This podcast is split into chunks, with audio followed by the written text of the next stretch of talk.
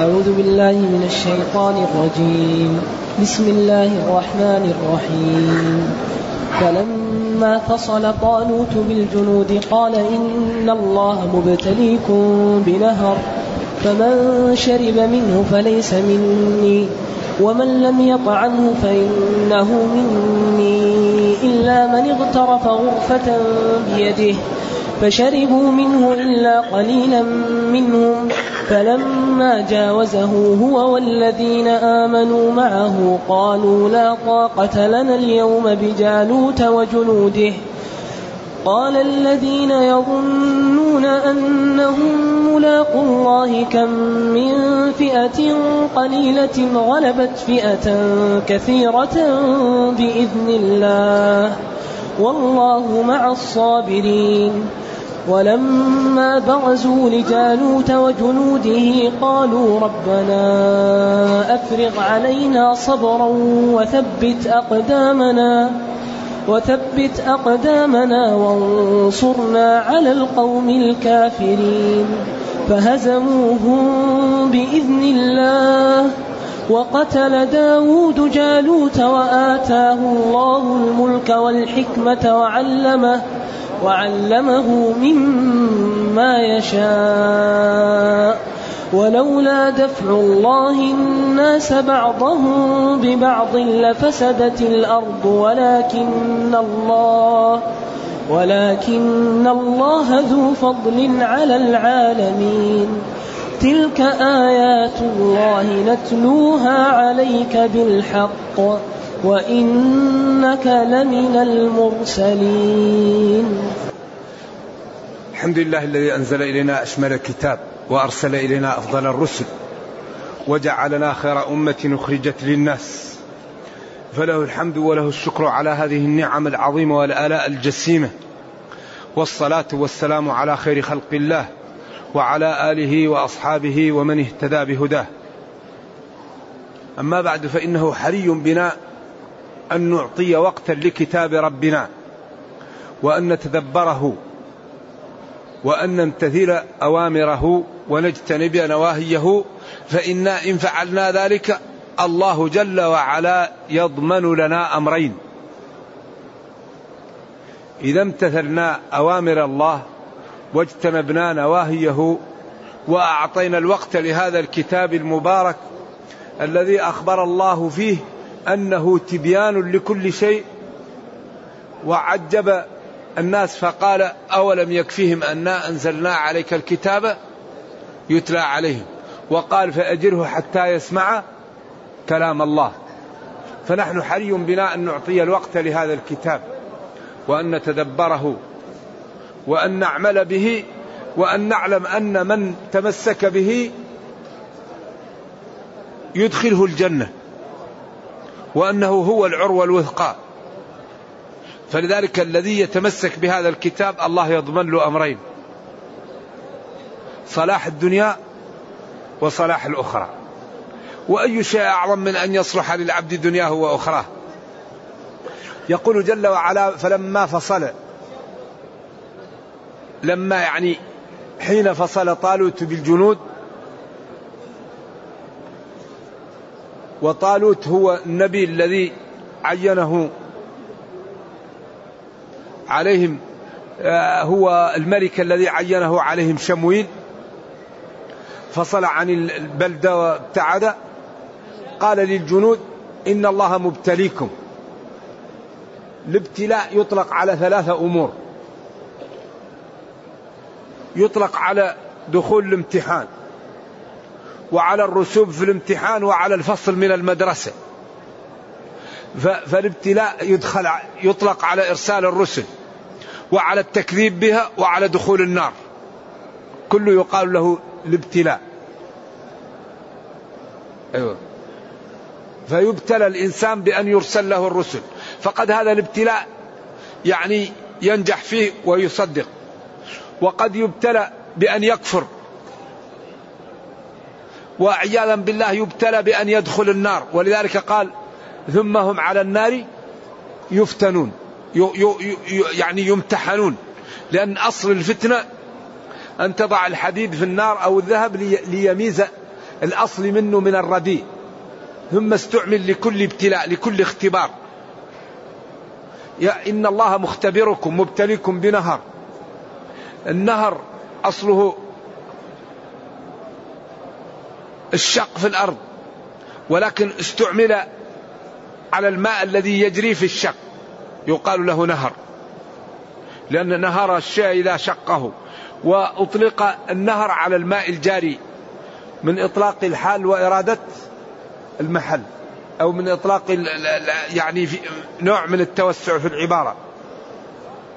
إن الله مختبر مختبركم ومبتليكم بنهر قيل إنه في الأردن بين فلسطين والأردن فمن شرب منه فليس مني شرب يشرب قيل هنا كرع والكرع أن يشرب الإنسان بفيه من غير ما أن يستعين بيديه هذا هو الكرع شرب منه كروعا بدليل إلا من اغترف.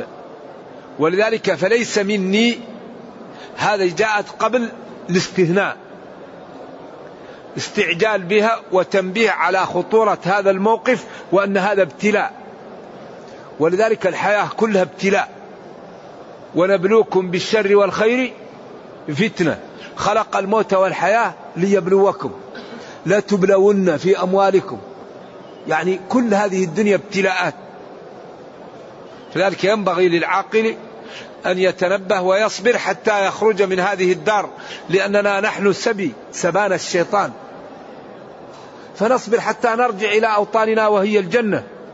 لذلك هذا الكتاب دائما يهيئنا للرحيل. سارعوا استبقوا. افعلوا الخير. هو كتاب مبارك. لا يأتيه الباطل من بين يديه ولا من خلفه وهو الذي ينقذنا. فحري بنا أن نفهمه وأن نعمل به وأن نتفهمه وأن لا نهجره كما شكى النبي صلى الله عليه وسلم قومه لربه وقال الرسول يا رب إن قومي اتخذوا هذا القرآن مهجورا أو قوم اتخذوا هذا القرآن مهجورا. فلذلك لا ينبغي أن نهجر هذا الكتاب ينبغي أن نقرأه ونعطيه من الوقت وأن نتفهمه وأن نمتثل أوامره وأن نجتنب نواهيه وأن نتأدب بآدابه وأن يكون قدوتنا. فإنه أخبر أن من تمسك به لا يضل ولا يشقى. وأخبر أن من أعرض عنه فإنه يكون له في الدنيا معيشة ضنكا ويحشر يوم القيامة أعمى. ومن أعرض عن ذكري فإن له معيشة ضنكا ولو كان أغنى الناس. لأن النفس لا تطمئن ولا تفرح إلا بالتعلق بالله. فإذا تعلقت بغير الله تبقى فيها جوع للخالق. لذلك أي إنسان لا يتعلق بالله يبقى حاله مضطرب ونفسه مهزوزة وأموره غير مستريحة. لكن إذا تعلق بالله يطمئن. فذلك ينبغي أن نتعلق بالله.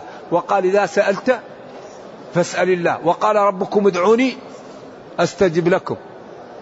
أما الذين يدعون غير الله هذه مشكلة. غير الله لا يمكن أن ينفعك. سورة النمل قال الله فيها قل الحمد لله وسلام على عباده الذين اصطفى. آه الله خير أم ما تشركون؟ أم من خلق السماوات والأرض؟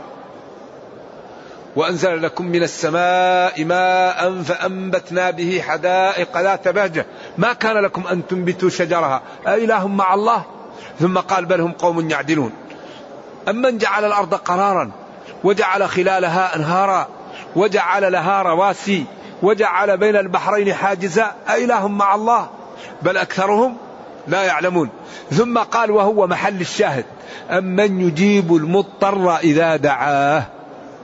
أمن يجيب المضطر إذا دعاه؟ فإجابة المضطر وخلق الجبال والأشجار والبحار والأنهار هو من خصائص الربوبية كما أن إجابة المضطر من خصائص الربوبية. ومن إعجاز القرآن ومن جمال أسلوبه أنه جاء بعد هذا بعد أن من يجيب المضطر إذا دعاه قال قليلا ما تذكرون. حيث تفرقون بين إجابة المضطر وبين خلق الجبال والكل حق خالص لله. بعدها قال قليلا ما تذكرون. إذا قلت لأي واحد من من يخلق؟ يقول لك الله. من خلق الجبل؟ الله. من خلق البحر؟ الله. من يجيب المضطر يقول لك ماذا آه الولي يجيب المضطر. مشكلة هذا. لذلك الله قال قليلا ما تذكرون. ولذلك قال إذا سألت فاسأل الله. وقال ربكم ادعوني. ما قال وقال ربكم اتخذوا لي الوسائط. وما قال إذا سألت فاتخذ الوسائط لله. اتقوا الله وابتغوا إليه الوسيلة. ما من شفيع إلا من بعد إذنه. من الذي يشفع عنده إلا بإذنه. إن كان ولا بد قل اللهم شفع في النبي صلى الله عليه وسلم. تسأله أن يشفع فيك أما تسأل من غير إذن لا. لذلك الذي ينقذ هو الكتاب والسنة. النصوص هي المنقذ وهي الملجأ وهي المعصومة. أما العلماء الفضلاء الشرفاء فآراؤهم أحسن من آرائنا. لكن يبقى هناك واحد ولو في المليون بالنسبة للخطأ. لكن النصوص معصومة. النصوص معصومة. لكن آراء الناس تحتمل الخطأ. لأن الإمام قد لا يبلغه الحديث. فيجتهد وتكون المسألة فيها نص. قد يبلغه الحديث ولا يكون صحيح عنده ويصح عند غيره. قد يرى أن هذا الحديث منسوخ وهو غير منسوخ. قد يستدل بقاعدة عامة وتكون القضية فيها نص صريح صحيح. إذا النصوص هي الملجأ. ولذلك ثبت عن الأئمة الأربعة أن كل واحد منهم يقول إذا صح الحديث فهو مذهبي.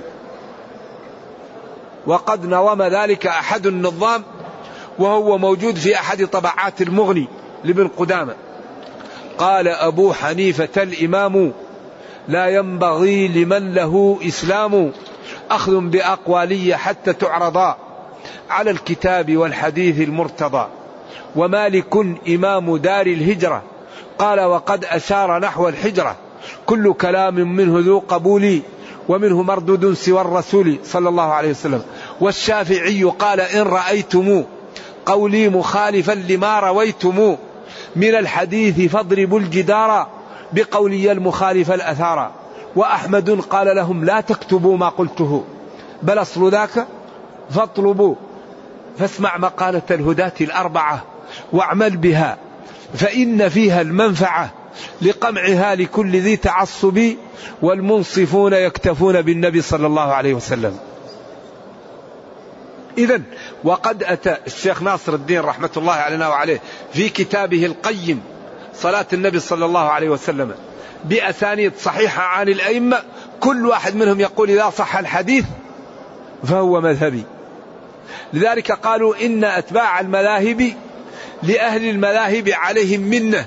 إلا البيهقي فله المنة على الشافعي لأنه ألف كتابه العظيم السنن الكبرى وأصبح يقول وهذا مذهب إمامنا لأنه قال إذا صح الحديث فهو مذهبي وفي هذه المسألة صح الحديث فهذا مذهب الشافعي.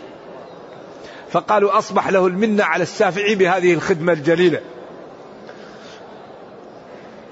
ولكن لا تترك آراء العلماء إلا للنصوص. أما نقول هم رجال ونحن رجال ونجتهد من غير النصوص لا. هم رجال عندهم علم وعندهم فهم وعندهم تقاء وعندهم ورع وعندهم اطلاع. ولكن نحن نقول هذا إذا وجدنا نص من كتاب الله ومن سنة رسوله. أما إذا لم يكن فيه نص فآراء أولئك أبرك وأفهم وأقرب للخير من آرائنا. لأنه ورد عنه صلى الله عليه وسلم أنه قال خير القرون قرني ثم الذين يلونهم. فهم لا شك آراؤهم أبرك. ولكن هذا إذا وجد النص. لأنه إذا وجد آه، يعني النص يترك غيره. إذا جاء نهر الله بطل نهر معقل. دعوا كل قول عند قول محمد صلى الله عليه وسلم فما آمن في دينه كمخاطرين. إذا فمن شرب منه فليس مني. شرب يشرب هنا المقصود به فمن كرع يعني شرب من غير أن أن يتناول بيديه وإنما نزل بفيه وشرب. فليس مني أي لا يذهب معي للقتال. إلا من اغترف غرفة أو غرفة غرفة مصدر وغرفة هي الفعل انفسها هي العملية. وقيل أيضا مصدر لكن شاد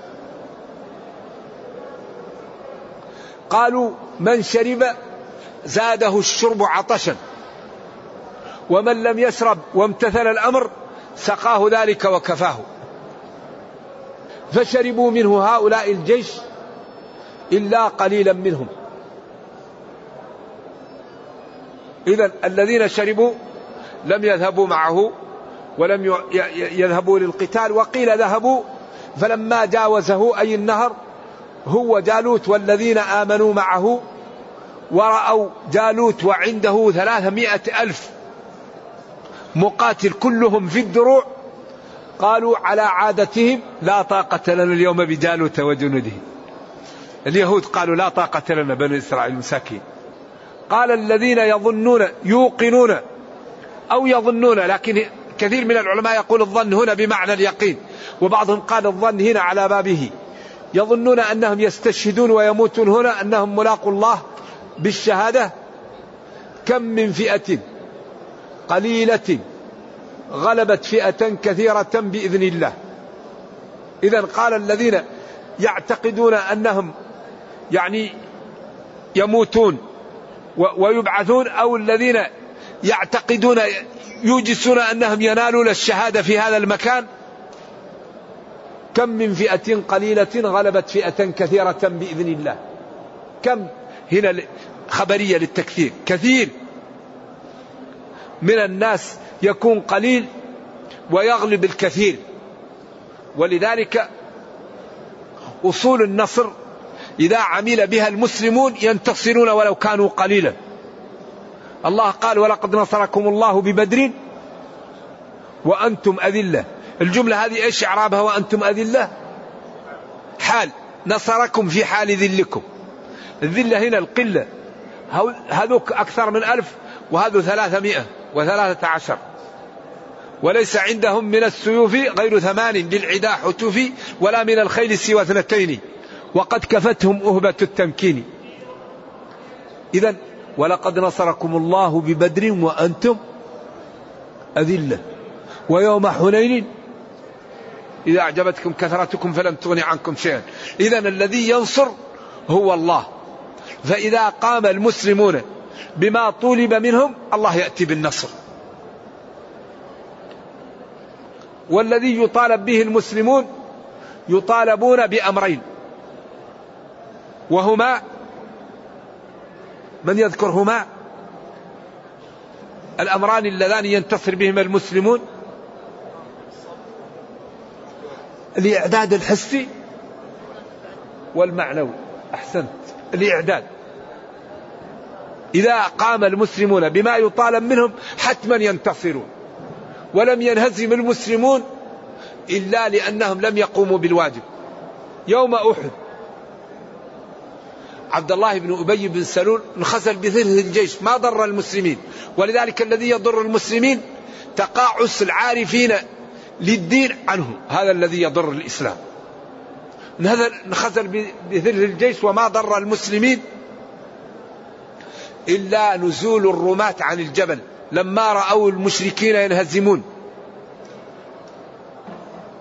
فرآهم خالد ورجع ووقعت الهزيمة ولما قالوا كيف هؤلاء يعبدون الأصنام ونحن نعبد الله يغلبنا هؤلاء فنزل الجواب من الله ولما أصابتكم مصيبة قد أصبتم مثلها قلتم أن هذا قل هو من عندي. الرماة الذين خالفوا أمر النبي صلى الله عليه وسلم ونزلوا هم السبب الهزيمة. إذا النصر يكون بالإعداد وبالاستقامة. الدليل على ذلك غزوة الخندق غزوة الأحزاب. غزوة الأحزاب جاءت قريش وغطفان وهوازن والأحابيش وجاءوا من فوق المدينة ومن أسفلها. وكان كل من في الأرض يقاطع المسلمين جميع أنواع المقاطعة. حتى أخبر الله عنهم وقال وبلغت القلوب لشدة هول الموقف. قالوا هذا ما صدقنا هذا ما وعدنا الله ورسوله وصدق الله ورسوله وما زادهم إيمانا وتسليما. هذا الأول الإيمان والتسليم لله. الثاني حفر الخندق. إذا المادي حفر الخندق والمعنوي الإيمان والتسليم. إذا الله يأتي بالنصر بشيء لم يكن في الحسبان. فأصبحوا كل ما وضعوا خيمة نسفتها الريح. كل ما نصبوا قدر نسفته الريح. كل ما عقلوا جمل نسفته الريح. وجاءت الملائكة وبثت في قلوبهم الرعب حتى خرجوا مهزومين. وامتن الله على المسلمين. وقال يا أيها الذين آمنوا اذكروا نعمة الله عليكم إذ جاءتكم جنود. فأرسلنا عليهم ريحا. ريحا عظيمة وجنودا عظام لم تروها. إذا الذي ينصر بالملائكة والرياح ما لا ينبغي أن تكون العلاقة معه. على ما أراد. إذا نحن لو قمنا بما رسم منا يأتي, يأتي الرياح ويأتي جبريل يرسل الله الرياح وتنسف أعداءنا ويأتي جبريل ويقلب بهم ال... لكن المشكلة أننا نحن لا نقوم إذا قمنا بالأسباب ما يمكن أن يقاومنا أعداؤنا. ولذلك أكثر ما يضر المسلمين هو ما لا المخالفة المعاصي. المعاصي هي التي تسبب للأمة الهزيمة. لأننا إذا اتقينا الله أعداءنا لا يمكن أن يقربونا لكن من تقوى الله الإعداد الحسي والمعنوي. لأن إذا اتقينا الله نعد لأعدائنا. من عدم تقوى الله؟ عدم الإعداد. لذلك الدنيا يحكمها قانون إيش؟ المعاوضة. على قدر ما تبذل تربح. على قدر ما تنام تخسر. لولا المشقة الجود والإقدام. إن الله اشترى من المؤمنين ما في شيء بلاش. كل شيء بحقه. ومن يخطب الحسناء لم يغنها المهر. كل شيء بثمنه. لذلك الله قال أوفوا بعهدي أوفي بعهدكم. ما هو عهد الله؟ لأكفرن عنكم سيئاتكم ولأدخلنكم جنات. عهدكم لئن أقمتم الصلاة وآتيتم الزكاة وآمنتم برسلي وعزرتموهم وأقرضتم الله قرضا حسنا لأكفرن عنكم سيئاتكم ولأدخلنكم جنات. إن الله اشترى. هذه صفقة مع الله. فإذا قمنا بما طلب منا ربنا الله يعطينا ما, ما احتجناه. إذا فهزموهم بإذن الله. وقتل داود النبي جالوت الكافر. وهو من العماليق. ولما خرجوا لجالوت وجنوده قالوا ربنا أفرغ علينا صبرا. يا ربنا أنزل علينا ثبتنا. ولذلك من أكبر أسباب النصر الالتجاء إلى الله. النبي صلى الله عليه وسلم يوم بدر ربي أنجز لي ما وعدتني ربي حتى سقط رداءه فقال له أبو بكر يكفيك مناسبتك ربي. لن ي... ربي إن تهلك هذه العصابة فلن تعبد. إذا قالوا يا ربنا أفرغ أصبب علينا صبرا. أفرغ يعني أنزل علينا. وثبت أقدامنا. يعني لا تجعلنا نشرد ولا نخاف. واجعلنا نقوى ونتثبت لأعدائنا. وانصرنا على القوم الكافرين. جالوت وجند فهزموه فغلبوهم. بإذن الله. ما هو بقوتهم. لكن بإرادة الله وبتوفيقه. وقتل داود النبي جالوت الكافر وآتاه الله أي داود الملك والحكمة. النبوة أو الرأي والإصابة فيه أو العلم والعمل به. الحكمة هو أن يرزق العبد العلم والعمل به. يكون كل ما فهم شيء عمل به أو كل ما فهم شيئا أصبح فهمه صحيحا. وعلمه الدروع ومنطق الطير وعلمه مما يشاء أن يعلمه. ولولا دفع ولولا دفاع. قراءتان سبعيتان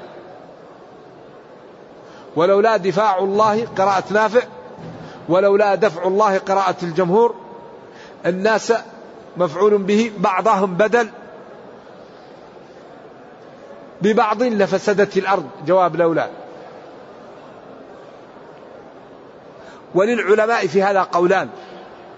القول الأول أن الله تعالى لو لم يسن سنة التدافع لتسلط القوي وأهلك الضعيف. ولكن يكون فيه دائما يعني توازن بين الناس ولا تكون القوة في جهة واحدة حتى لا يهلك العالم. القول الثاني الذي هو رجحه العلماء أنه ولولا دفع الله الناس بإرسال الرسل وبوجود الصلحاء لفسدت الأرض بالمعاصي وبالذنوب فاستؤصلت بالعذاب. ولكن الله تعالى يرسل الرسل ويجعل بقية من الصالحين على الأرض. لا تجعل الناس تهلك. أما إذا لم يكن في الأرض من هو صالح فالأرض أهلها يأتيها العذاب. ولذلك قال أنهلك وفينا الصالحون؟ قال نعم إذا كثر الخبث. وقال واتقوا فتنة لا تصيبن الذين ظلموا منكم خاصة. اتقوا فتنة لا تصيب الظالم لأنه إذا كثر الظلم الظلم ولم يبقى من ينهى عنه عند ذلك يعم العذاب الناس. والفئة القليلة تبعث على نياتها.